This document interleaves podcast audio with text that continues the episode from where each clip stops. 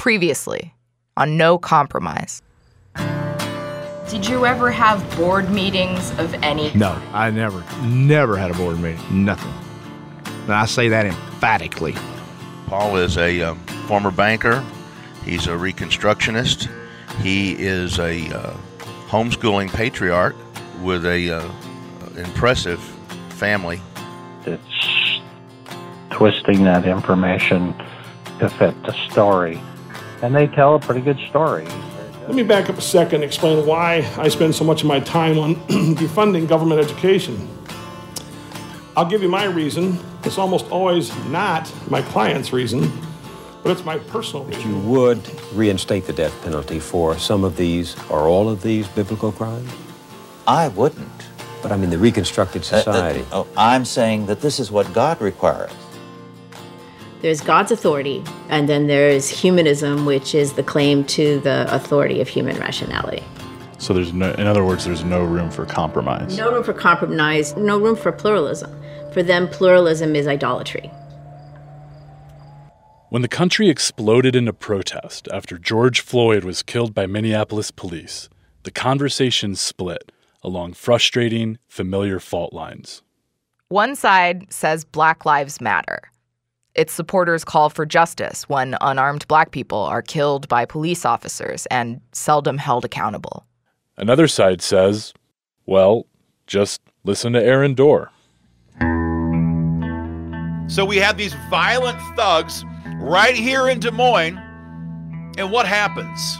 This is the socialist takeover of our way of life because if these people had tried to do that six months ago, they would have been boot stomped into the dirt and arrested for violence, for rioting, for all kinds of violent crimes. But now, these days, it's in vogue in Des Moines, the cops take a knee. Over on the Minnesota gun rights page, it's pretty much the same thing. Ryan says I only take a knee for Jesus and to return fire. Have you seen that crap? Got people getting on their knees, kissing the feet of other individuals. Try, try to make me get on my knees and kiss anyone's feet. Ben keeps scanning the comments. Michelle says this is my country and they can't have it. Over the summer, Ben Dorr shared dozens of videos depicting rioting and mayhem.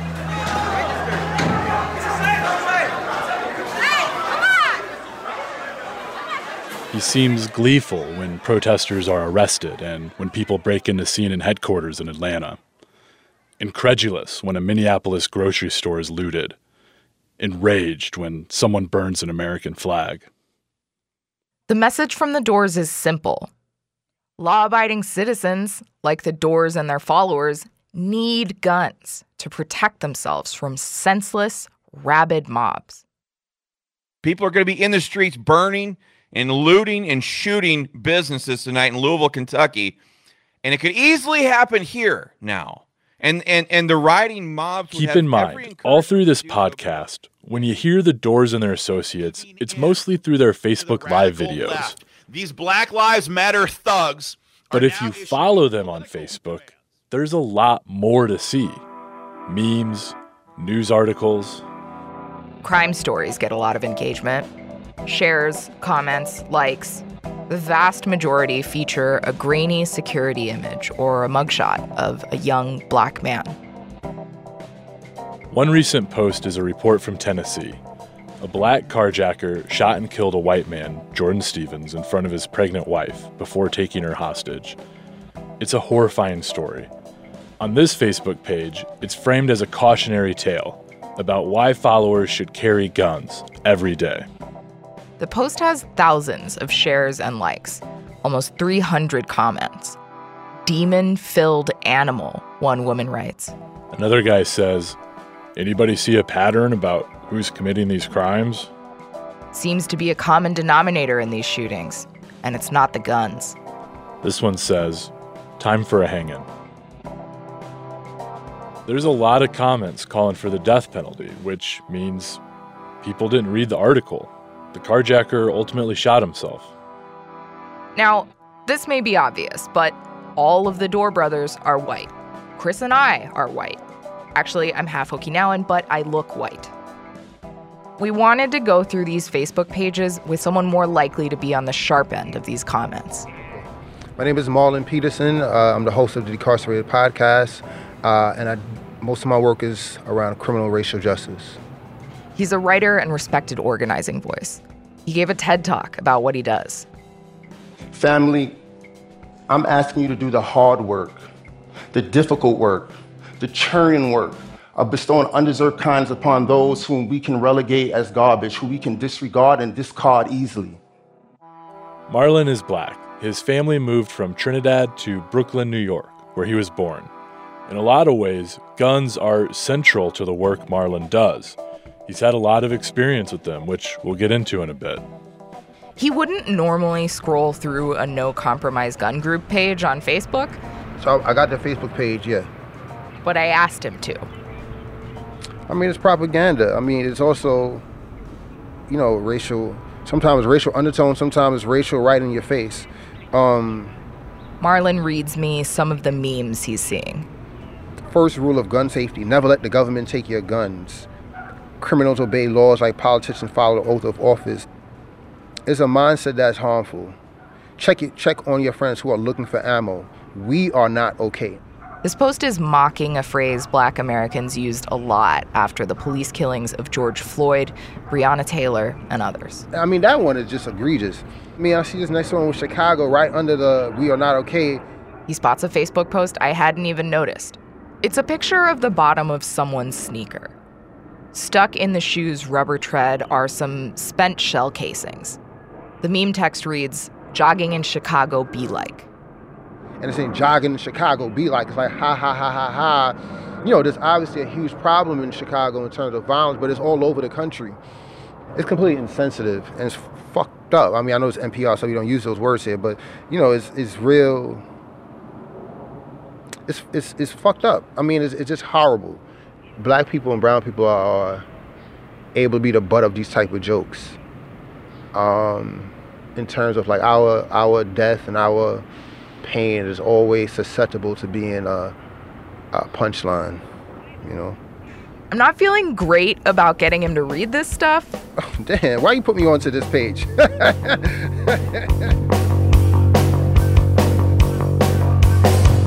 I'm Lisa Hagen.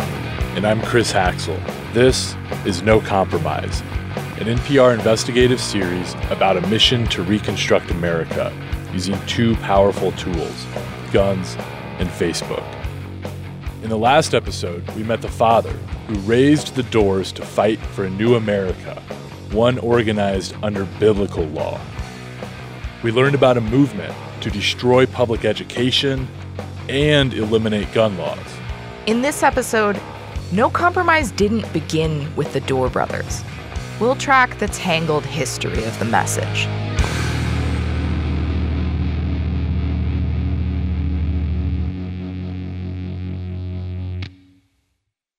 Support for this podcast and the following message come from SimpliSafe Home Security. SimpliSafe has everything you need to protect your home.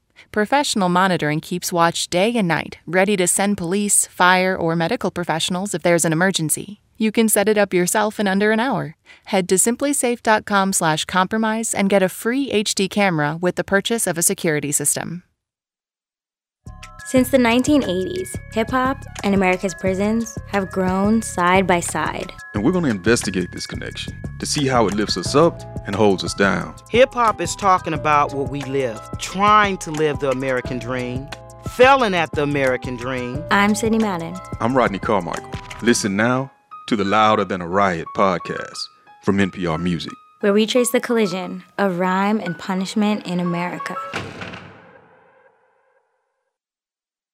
The Dorr brothers used the word thug to mean a lot of things. I love it. Daniel also says, My father was a Marine. I know damn well he'd give it to these thugs. That's what they are. They're thugs. They're criminals. They're criminals. They're criminals. In some cases, it's a blanket insult hurled at anyone involved in Black Lives Matter protests. Thug can also just be a catch all for a faceless enemy, a home invader, maybe someone their supporters should always be armed against. And the Dorrs' definition of thug definitely includes someone with a criminal record. Someone they would say deserves punishment, scorn, sometimes even death. It's also just a common dog whistle for a black guy, maybe from someplace like New York. We are in Tompkins Park in, in Bed-Stuy, Brooklyn, otherwise known as Von King Park. Marlon Peterson is in his early 40s now. He runs youth development programs and, like he said, hosts a podcast. He interviews people who've been incarcerated. Growing up, he says guns were all over the place. First time I ever seen a gun, a gun was a friend of mine's. Uh, we were in his apartment here, and his nephew pulled a gun out and pointed at me. He said, and you know, he was playing. I, obviously, I found out he was playing, but he pointed at me and said, "Get out, get out of this room, get out the room." Before I shoot you or something like that. And I remember like looking at my friend, like, is he serious? And he, my friend just stayed quiet. Um, and that was the first time I ever, that's my first introduction to a gun, at least physical, like real life gun.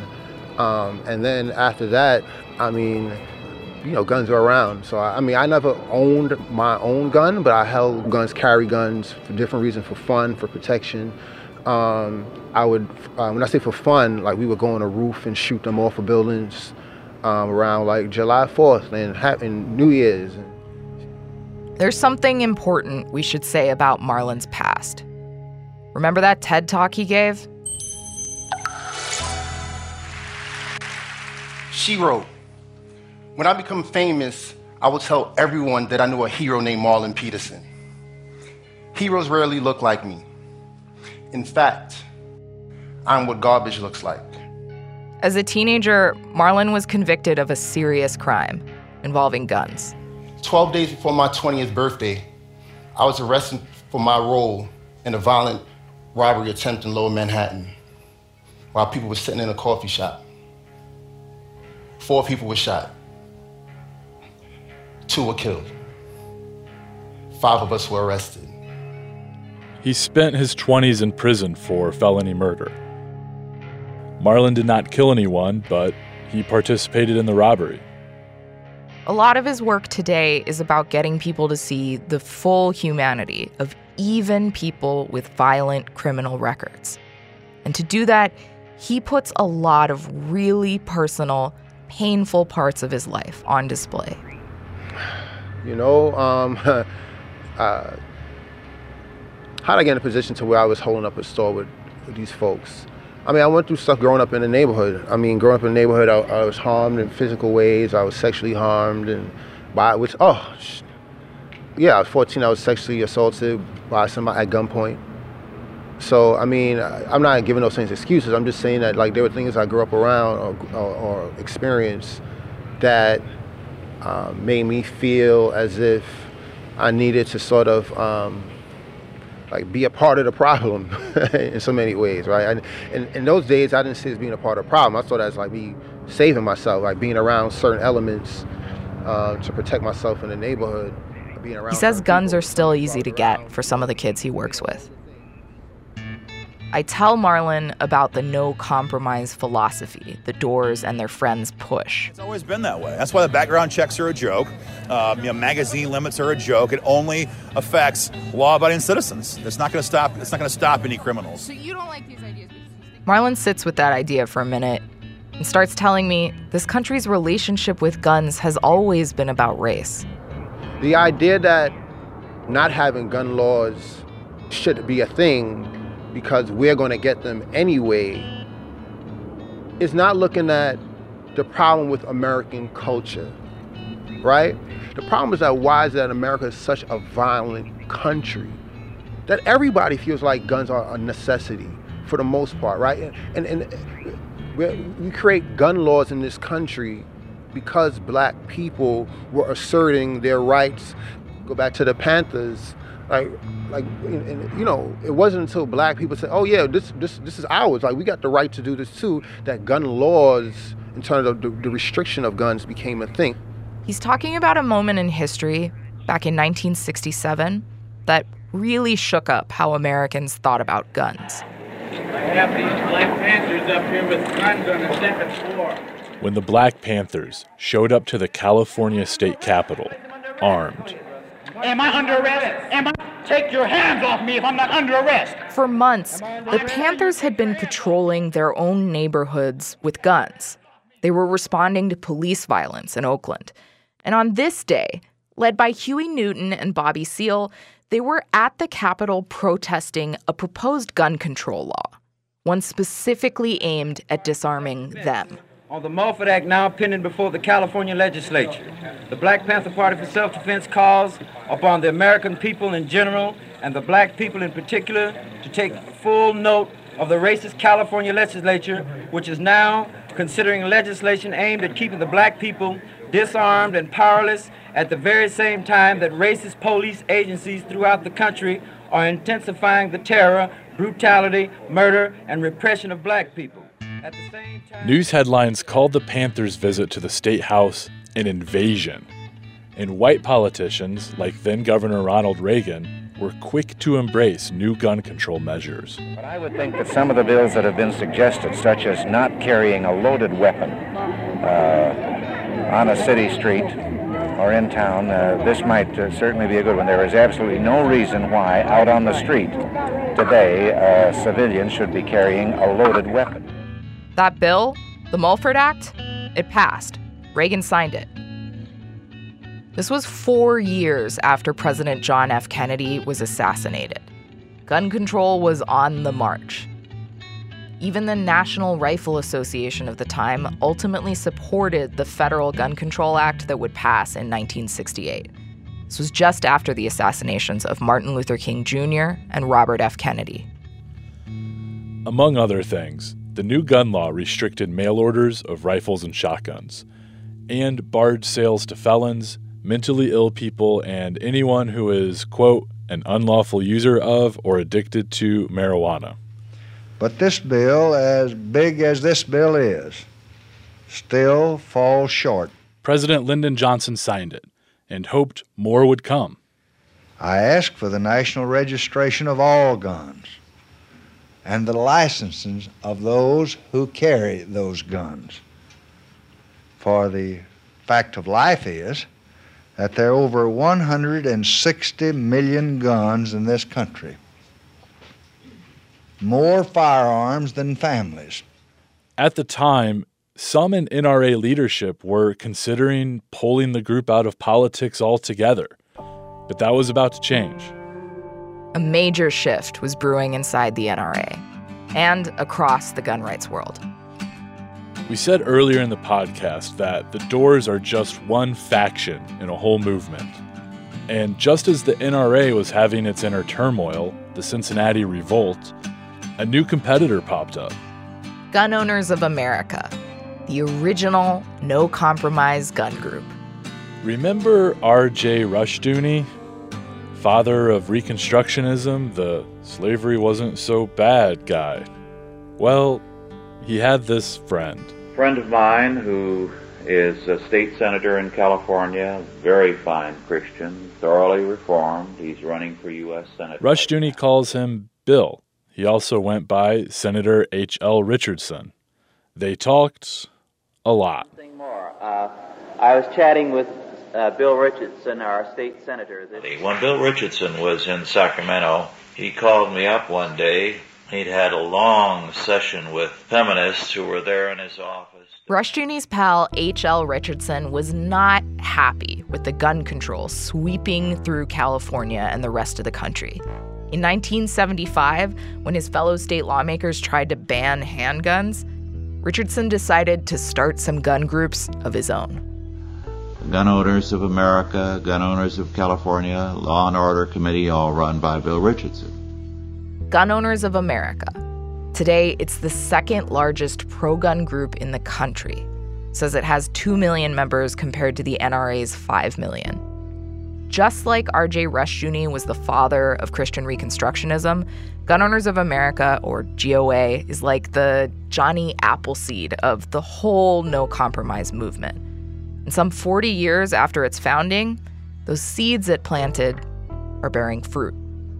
That talking point the Dorrs use about how the Second Amendment isn't about hunting. Gun rights is not about hunting. It's not about sports shooting. It's about a it's about a response to tyrannical government. Here's the longtime head of Gun Owners of America.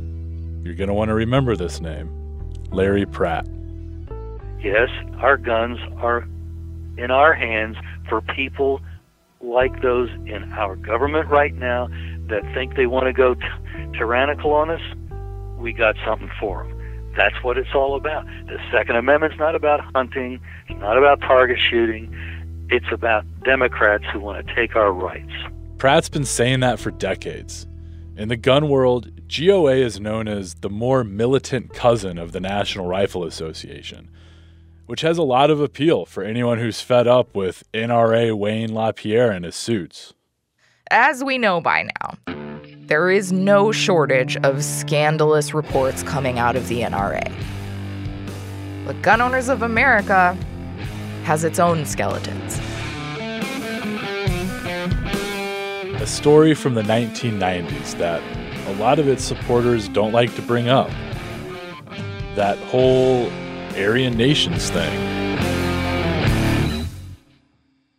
This message comes from NPR sponsor BetterHelp, a truly affordable online counseling service. Fill out a questionnaire online and get matched with a licensed counselor best suited to your mental health needs. Whether it's depression, anxiety, or trauma, BetterHelp will help you overcome what stands in the way of your happiness. Learn more at betterhelp.com and get 10% off your first month with promo code COMPROMISE. BetterHelp.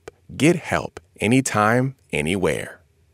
The past is never past, and every headline has a history. I'm Ramteen Arablouei. I'm Rand Abdel Fattah, and we're the hosts of Throughline, NPR's history podcast. Each week, we go back in time to better understand the present, bringing lesser known stories and perspectives to the surface. Subscribe and listen to Throughline from NPR.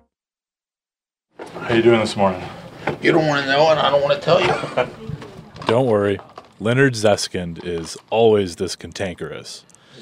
He's a writer, and in the 90s, he won a MacArthur Genius Grant for his work on American white nationalism. He brought us some treasure a shoebox filled with old cassette tapes. The tape in question, I have a lot of Louis Beam Ah, tapes from right. Aryan Nations and all sorts of other shit. Okay. So I don't know whether that'll do. I've asked him for recordings from an infamous meeting in 1992. Its organizers called it the Gathering of Christian Men. It was 160 guys who showed up to talk white power for three days. The plan with the cassettes is for me to copy them while Lisa talks to Leonard Zeskind. But here at KCUR, working cassette players are getting kind of scarce, and another reporter is using that room right now, so. You're in trouble though, because Chris has not copied at any speed worth talking about. I'm scrambling. Leonard does not want to leave his precious tapes with me, a reporter he barely knows. But the man brought hours of cassettes and a big folder of documents. At the current rate, he'll be done at the end of next year. Okay, I I'm not there. I don't know what Ah, what bingle the facts dingle. are. It's bingle dingle time with him. Would you be open to coming and picking up things maybe tomorrow if that's Tomorrow, but no later than tomorrow, young lady. Okay, let's get into these cassettes. This ministry is made possible Leonard by mail ordered this set of tapes straight from the wish a list of source. other tapes, materials, and services The organizers of this gathering of extremists at a YMCA in Estes Park, Colorado. Box 766 These recordings are incredibly Colorado. rare. 80535. And now the message. Good evening, gentlemen. I'm Pete Peters. I'll get right to the chase. We've got a lot to cover tonight.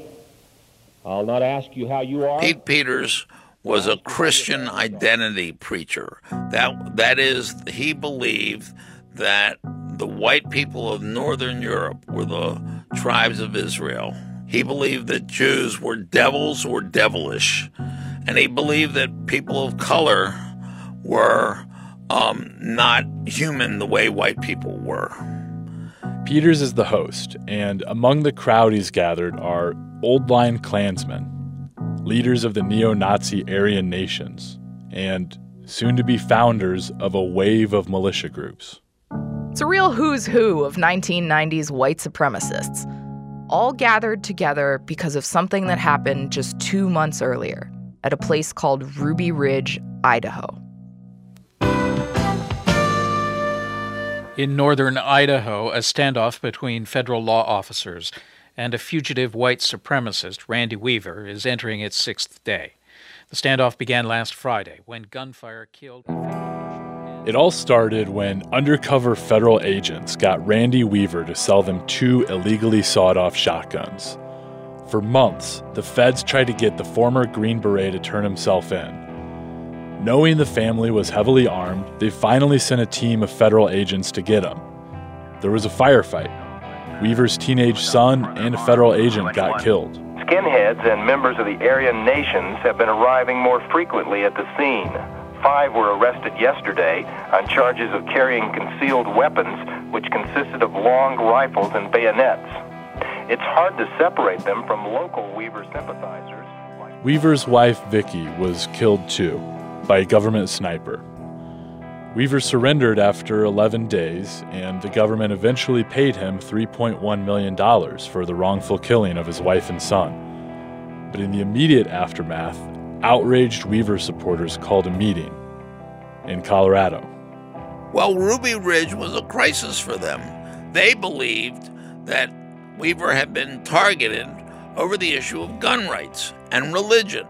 And they were somber, uh, they were angry, and they wanted to do something. And they came up with a strategy of reaching out across the white supremacist barrier into the larger public.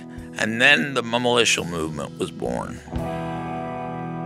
These days, we can see local militia chapters recruiting in the comments of Facebook pages in the Dorr Network, sometimes right alongside known white nationalists. This meeting in Colorado in the early 90s is sometimes called the Rocky Mountain Rendezvous. And the men who came were from all different parts of the white power spectrum, which means, believe it or not, they didn't agree on a lot of things, but they knew they wanted to come together.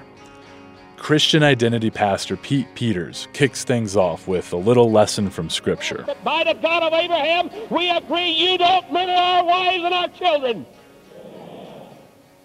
And that's why we're here. And that's why those men got together, as cantankerous and obnoxious as they could be. They said to the gays of Gibeah, You stinking, bloodthirsty maggot faggots of Gibeah, you don't go murdering the man's concubine. And they came together as one.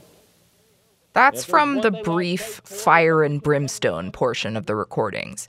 But most of what we have on tape honestly sounds more like some kind of business conference.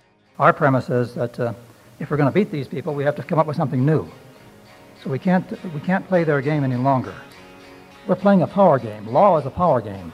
That's right? what these people are all about creating an all white territory. That's a whites only territory. That's the definition of white nationalism to create a white nation. This meeting in Colorado lasted three days. Over that time, the men broke into working groups to discuss strategy and report back.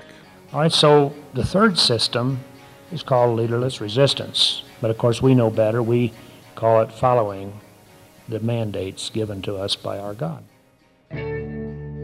Listening through all these tapes is pretty wild, but there's one main reason we wanted them. Because a very special guest accepted an invitation to talk to these men about guns. Here's Gun Owners of America's Larry Pratt telling the crowd at Estes Park a story from a time just after MLK was assassinated. I'll tell you this when I bought my first gun, it was in 1968 during the riots in Washington, and I lived very close by.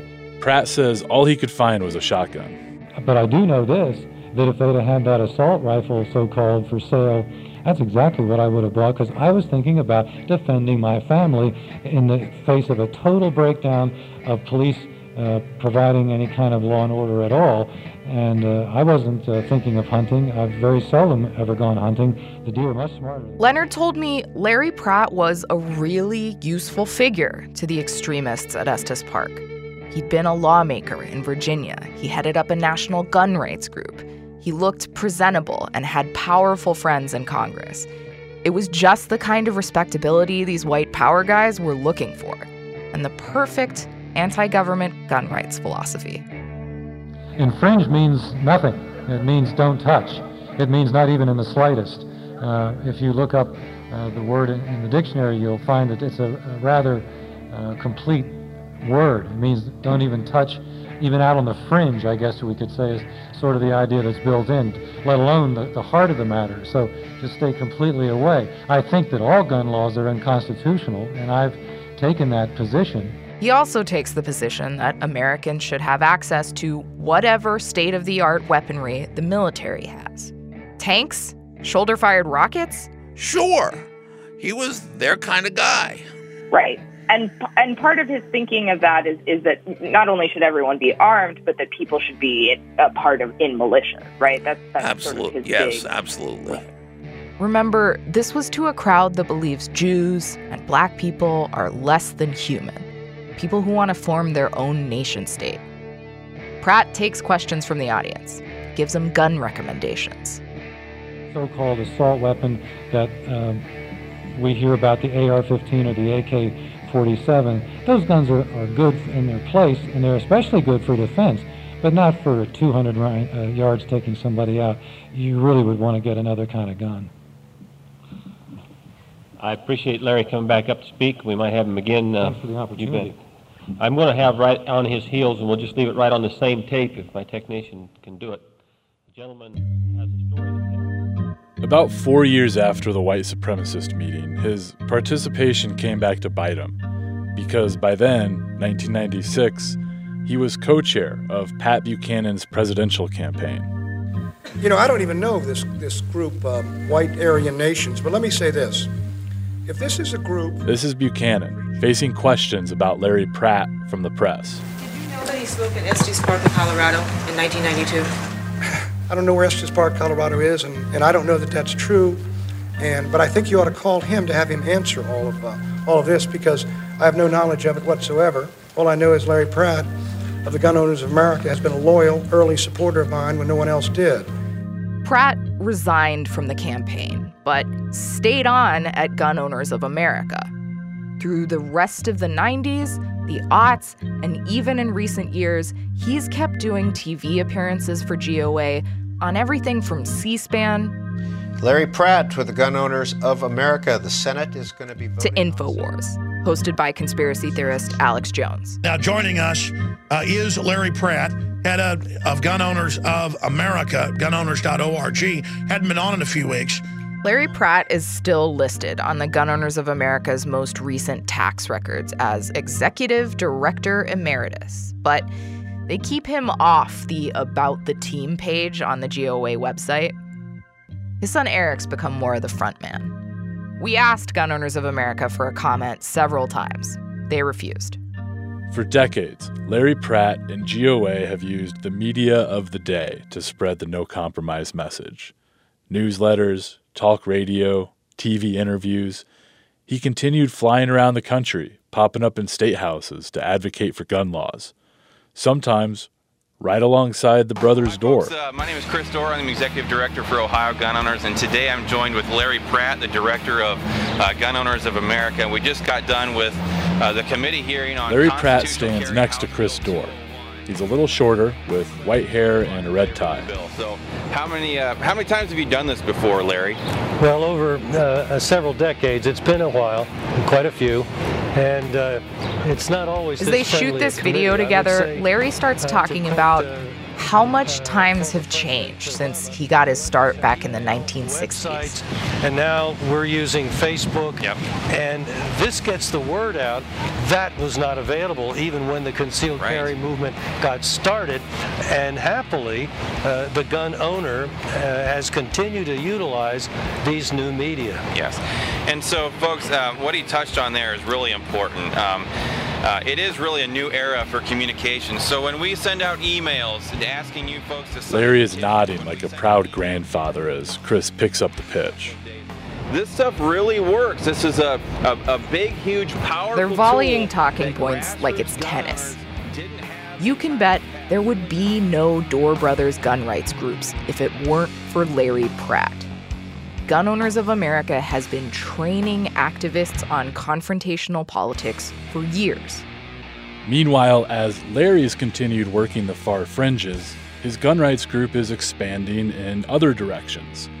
Gun Owners of America recently hired a black woman as one of its public faces. Uh, she is a fierce, no compromise defender, advocate of the Second Amendment. And she's going to be a tremendous help in helping us to uh, reach high school and college students. GOA's been funding conservative black speakers who take the no compromise message into black and brown communities. How are we going to get conservative principles in urban America? That's the overarching theme. That's the reason why socialism looks so attractive because we have been unavailable. Now, the Dorr Brothers operation is smaller than GOA's. They don't necessarily have the cash flow to sponsor black speakers, even if they wanted to. What they have is memes. In Georgia, the Dorrs partner, Patrick Parsons, recently shared an image of a black family standing proudly with AR 15s slung over their shoulders. Followers in the comments section are thrilled. One guy says, Armed minorities are harder to oppress. Good for them. That big gun rally I went to in Richmond, It's exciting. It's about time that the gun owners finally said, This is it. was overwhelmingly white. But the Dorrs reposted lots of pictures of the pretty small number of black people who did show up. I talked about this stuff with Marlon Peterson, the guy from the top of the show.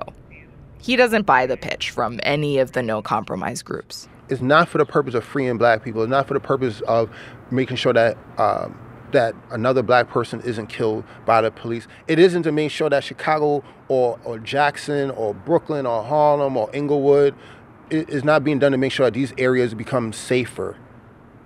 That's not what it's for. So, what is it all for? That's part of the puzzle we've been trying to solve all along. What drives the Dorr Brothers? Is it really just guns? Is it money? Religion? Racism? We've seen that these groups are comfortable playing with racist stereotypes. We know the Dorr Brothers were heavily influenced by religious thinkers who were slavery apologists and who condemned interracial marriage, men who opposed the civil rights movement, resisted when the federal government began to enforce the idea that black people and women are the equals of white men. And we've heard what the Dorrs think of social justice activism today, specifically the movement for Black Lives. We've got these vile criminals known as Black Lives Matter. And believe me, they're not peaceful protesters. They're only peaceful. The Dorrs and their partners have stopped talking to us. And even if they would talk, why would they answer our questions about any of this? I mean, did they even know the answer? About what motivates them at their most basic emotional level? you know, when he's doing a Facebook Live and there's all these people checking in and they're telling him how wonderful he is and and so that's incredibly self-affirming, isn't it? I'd, I'd have to think that it is. To be the leader of these people that really believe you're um, doing God's work. On the next episode of No Compromise, we head to a state where, whatever their motivations, it's gotten harder to ignore the Dorrs and their partners. If you watch him, I think you'll the ego part you'll see that he is the authority, and anybody that challenges his authority is a commie gum grabber. And we learn about a book that did not get burned a literal playbook that helped the No Compromise movement hack American politics. We got into confrontational politics, and he actually said, read the book, Confrontational Politics, uh, by a former senator, state senator Richardson from California, who was. Uh, and then you use words like kill or we're killers or we're you know we're coming for you beside the picture of a gun. There really is no other conclusion you can come to. They can point to us and, and point to this whole ethno state thing and organize around it saying see see how crazy they are. They want to ethnically cleanse everyone that's next time on No Compromise.